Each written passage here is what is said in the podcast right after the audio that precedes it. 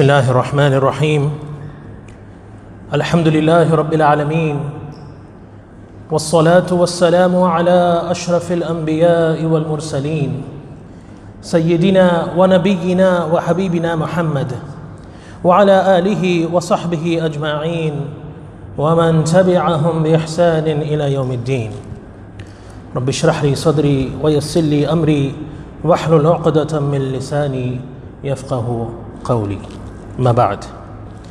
Respected elders, your brothers and sisters, my young friends, Assalamu alaikum wa rahmatullahi ta'ala wa barakatuh. Today, when we look at the Muslim population, mashallah, it is large and there are many believers and Muslims around the world, alhamdulillah. Even in our city, in our country, here in Canada, here in Ottawa, we see the population of Muslims going up and getting larger and larger. At the time, though, of the Prophet ﷺ, the Muslim community was still young and relatively small. And there were many, there were many enemies and people who wanted to cause harm to the Muslims, and specifically to the Prophet. And while many of them declared their enmity openly, they openly proclaimed their disbelief. They openly proclaimed their enmity. They openly proclaimed their hatred. Yet there were some who hid their enmity professing to be with the Muslims, but secretly disbelieving and plotting to cause harm. These were referred to as the munafiqun, those who practice nifaq. A nifaq is an Arabic term which literally means hypocrisy. Literally means hypocrisy, and it's used to describe a two faced person, a two faced individual whose non-verbal and verbal behavior contradicts their inner beliefs. So, what they express through their words or through their actions is contrary to what they actually harbor inside. One of the companions of the Prophet, his name was Hudayfa ibn al-Yaman. Hudayfa ibn al-Yaman radiallahu anh was a very intelligent and very witty person. And he was known for his ability to keep a secret, even under persistent questioning. He was known for his ability to keep secrets, even under persistent questioning. And because of his ability to keep a secret, the Prophet ﷺ confided in him the names of the munafiqun of their time. It was a weighty secret. It was a weighty, a very heavy secret, which the Prophet ﷺ did not disclose to any other companions. So only it was Hudayfa ibn Yaman who, who was privy to this, to these secrets or to this secret, and there was no other companion of the Prophet ﷺ who was given this information, the names of the hypocrites, the names of the munafiqun at the time of the Prophet ﷺ. And the Prophet ﷺ gave Hudayfa the task of watching the movements of the munafiqun following their activities and shielding the Muslims from the sinister danger that they represented. The companions of the Prophet ﷺ were people of faith, people of courage, people of steadfastness, and their belief was firmly rooted in Allah subhanahu wa ta'ala and obedience to the Messenger sallallahu alaihi wasallam. Yet, even though they had such strength of faith, they really, truly feared nifaq for themselves. They feared a nifaq, hypocrisy for themselves that they will end up or they could end up in that situation. And they did not want to become hypocrites. They did not want to be from the munafiqun. Imam al Hasan al Basri, rahimahullah, said of hypocrisy that no one fears it but a believer. And no one feels safe from it but a hypocrite. No one fears it except a believer.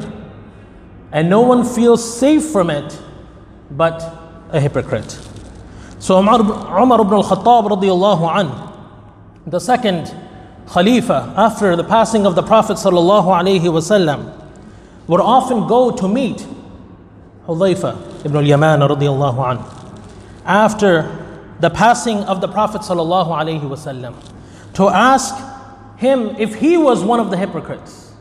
He wanted to know is Umar ibn al-Khattab in the list of these people that the Prophet has given you? Because Umar doesn't want to be on that list. So if he's on that list, he wants to know so that he can correct himself.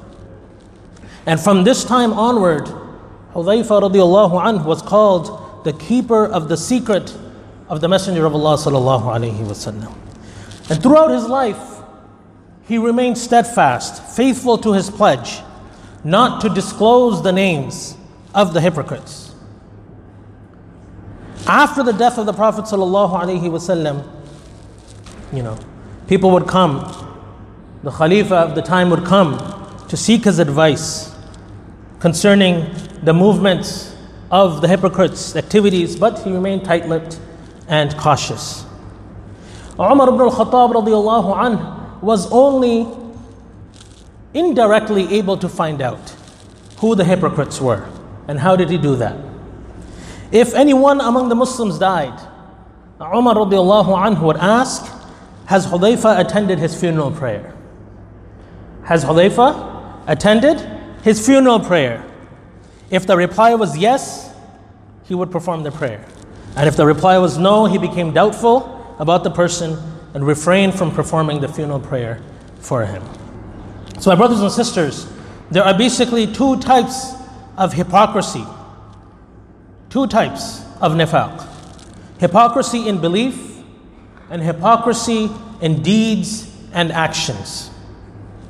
Hypocrisy in belief lies often in what a person believes in the heart and sometimes professes with the tongue. Essentially, it has to do with not believing in Allah and His Messenger sallallahu alaihi wasallam, you know, disliking or hating Islam, disbelieving in Islam, hating and disliking the practices and the teachings and the beliefs that Allah and His Messenger wasallam have brought to us, but to show the opposite to everyone out there. Right? So inside there is hatred, there's animosity huh? inside. There's hatred, there's animosity, there's a desire to see negativity within the ummah. Huh? But on the outside, act like someone who is very much a supporter of Islam and the Muslims and the Islamic cause. Allah subhanahu wa ta'ala tells us about this category of munafiqun, of hypocrites, إن المنافقين في الدرك الأسفل من النار ولن تجد لهم نصيرا Verily the hypocrites will be in the lowest depths of the fire. no helper will you find for them. Right? So the Prophet, so Allah subhanahu wa ta'ala has given a very severe warning for this first category of hypocrites, people who harbor animosity, enmity, disbelief, hatred regarding Islam and belief and the Muslims, and they show the opposite outwardly. The second category is the hypocrisy in deeds and actions. Hypocrisy in deeds and actions. And this form of hypocrisy can be seen in the manner in which a person acts or reacts to situations. And there are five aspects, five main aspects to this, as derived from the teachings of the Prophet sallallahu alaihi wasallam. So there's, you know, multiple ahadiths. I've summarized them into a list of points. So number one, when they speak, they lie. When they speak, they lie. What they say is contradictory to reality and what the truth is. So, number one, when they speak, they lie. Number two, when they promise, they break their promise. So, when they give someone their word and they promise something, to do something or to deliver on something, they go against that. Number three, if you trust them, they prove to be dishonest. If you trust them with something, and it could be something material, it could be a secret, you know, it could be money, it could be anything. If you trust them, they prove to be dishonest. Number four, when they argue, they behave in a very evil and insulting manner. When they argue, they behave in a very evil and insulting manner. You know, it's one thing to have an argument, a debate, um, and you have a disagreement and it gets passionate. That's fine. There's nothing wrong with that, right? But you're still respectful. You know, you don't resort to using bad language. You don't start breaking things. You know, you don't make false accusations, right? So, fine. If you have a debate, an argument, something you're passionate about, a dispute, you still behave in an honorable manner, in a civil manner. But the traits of the hypocrites, the munafiqun, is that when they argue, they behave in a very evil and insulting manner. And number five, when they make an agreement, a deal, they're unfaithful towards it. They don't live up to their agreements, to their contracts. Right. Now, one other type of behavior that Allah subhanahu wa ta'ala dislikes has to do with those who preach. With those who preach. Especially those especially those who speak publicly. Right? So we're thinking of teachers, parents, religious leaders, community leaders, politicians, uh, officials. Allah subhanahu wa ta'ala says, يا أيها الذين آمنوا لم تقولون ما لا تفعلون O you who believe, why do you say that which you do not do? Why do you say that which you do not do? Allah subhanahu wa ta'ala is asking, لِمَ تَقُولُونَ مَا لَا تَفْعَلُونَ Why do you say that which you don't do yourselves? كبر مقتا عند الله أن تقولوا ما لا تفعلون Most hateful, most disliked it is with Allah that you say that which you do not do. That you say that which you do not do.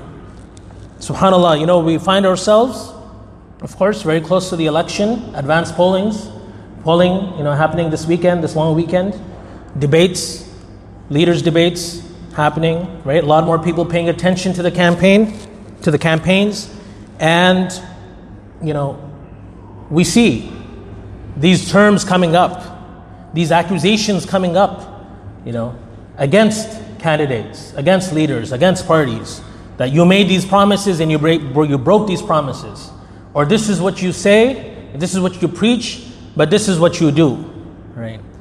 So we are paying attention, a lot of us, and we're taking it in, and of course, all of these things um, indicate, you know, a person's uh, character, uh, you know, and they may have reasons why they were not able to fulfill some promises and so on, but nonetheless, it says something about people and about parties, about candidates, when we pay attention to how they are behaving. Right.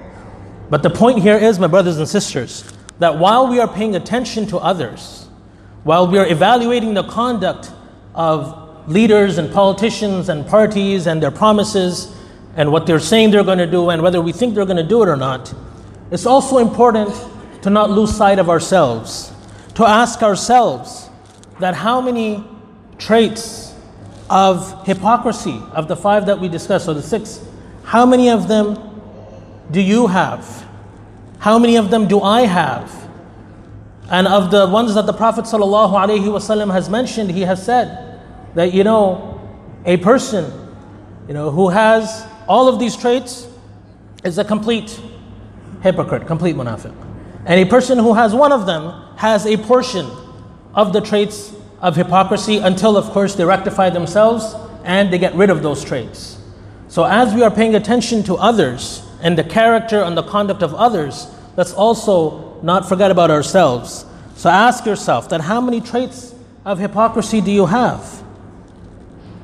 What do you say when you speak? What comes out of your mouth?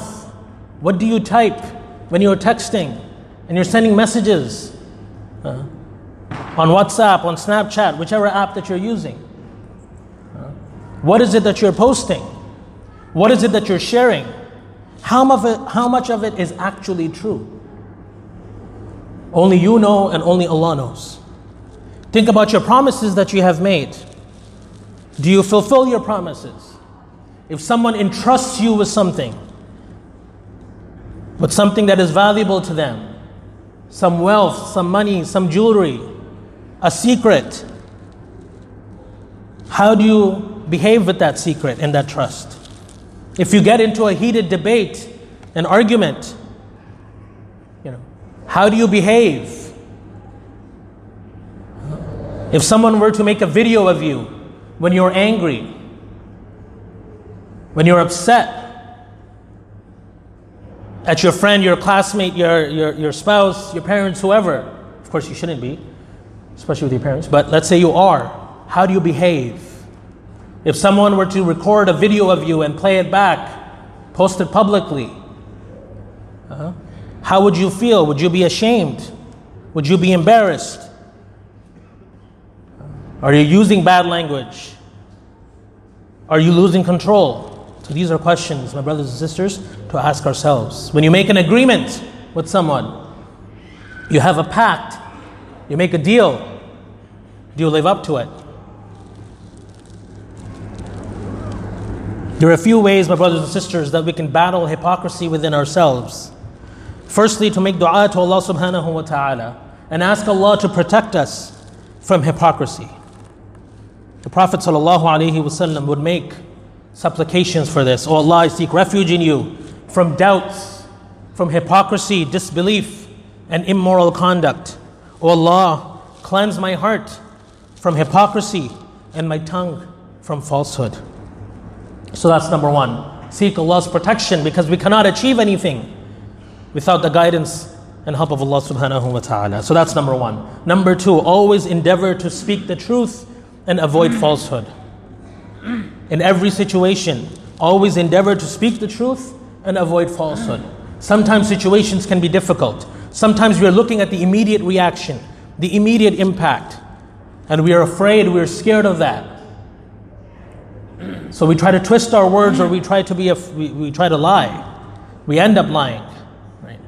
So first of all, foresee from before and avoid things that can bring you into that situation.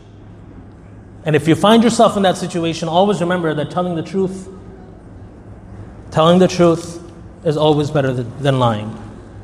Except, of course, if it's a life and death matter or some very extreme circumstances. Number three, ensure that you uphold the obligations that Allah has put upon you, especially the five daily prayers. Right? If you hold on to your prayers, if you stick to your prayers, and you try to do them sincerely and genuinely at the right time to the best of your ability, Inshallah, Allah subhanahu wa ta'ala will grant you protection. Allah subhanahu wa ta'ala will guide you. It doesn't mean you're not going to slip, you may still slip. But Allah subhanahu wa ta'ala will make it easier for you to be protected and to stay true to, upon the truth and upon the guidance of Allah and His Messenger. Number four, under promise and over deliver. Under promise and over deliver. Right? So remember that talk is cheap. So talk less and do more. Don't make great promises which you're not able to live up to. Make fewer promises, under promise, and then when it's time to deliver, over deliver. Do more than you actually are required to or that you have promised to do. And if you can't keep a promise, then don't make it. If you can't keep a promise, or if you think you may not be able to make it to keep it, then don't make that promise. Just be upfront. Be like, listen, I would really love to do this, but I'm afraid I'm not going to be able to live up to the expectations. I'm not going to be able to deliver. So therefore, I'd rather not promise and then disappoint you later, rather than trying to please you right now by promising and then falling short afterwards. Endeavor to keep the amanah, whatever you are trusted with, do not betray that trust. Increase your patience, control your anger, fight your desires. Right? When you feel that you're getting when you feel that you're getting angry, when you feel that you're getting upset and your temperature is going up, remove yourself from that situation. Right? We all have patterns of behavior. Right? I can tell when I'm getting frustrated. Right? Examine yourself. I can tell when I, my, I'm getting frustrated. I'm, you know, I'm trying to control myself, but so remove yourself from that situation before you allow it to go to that extent.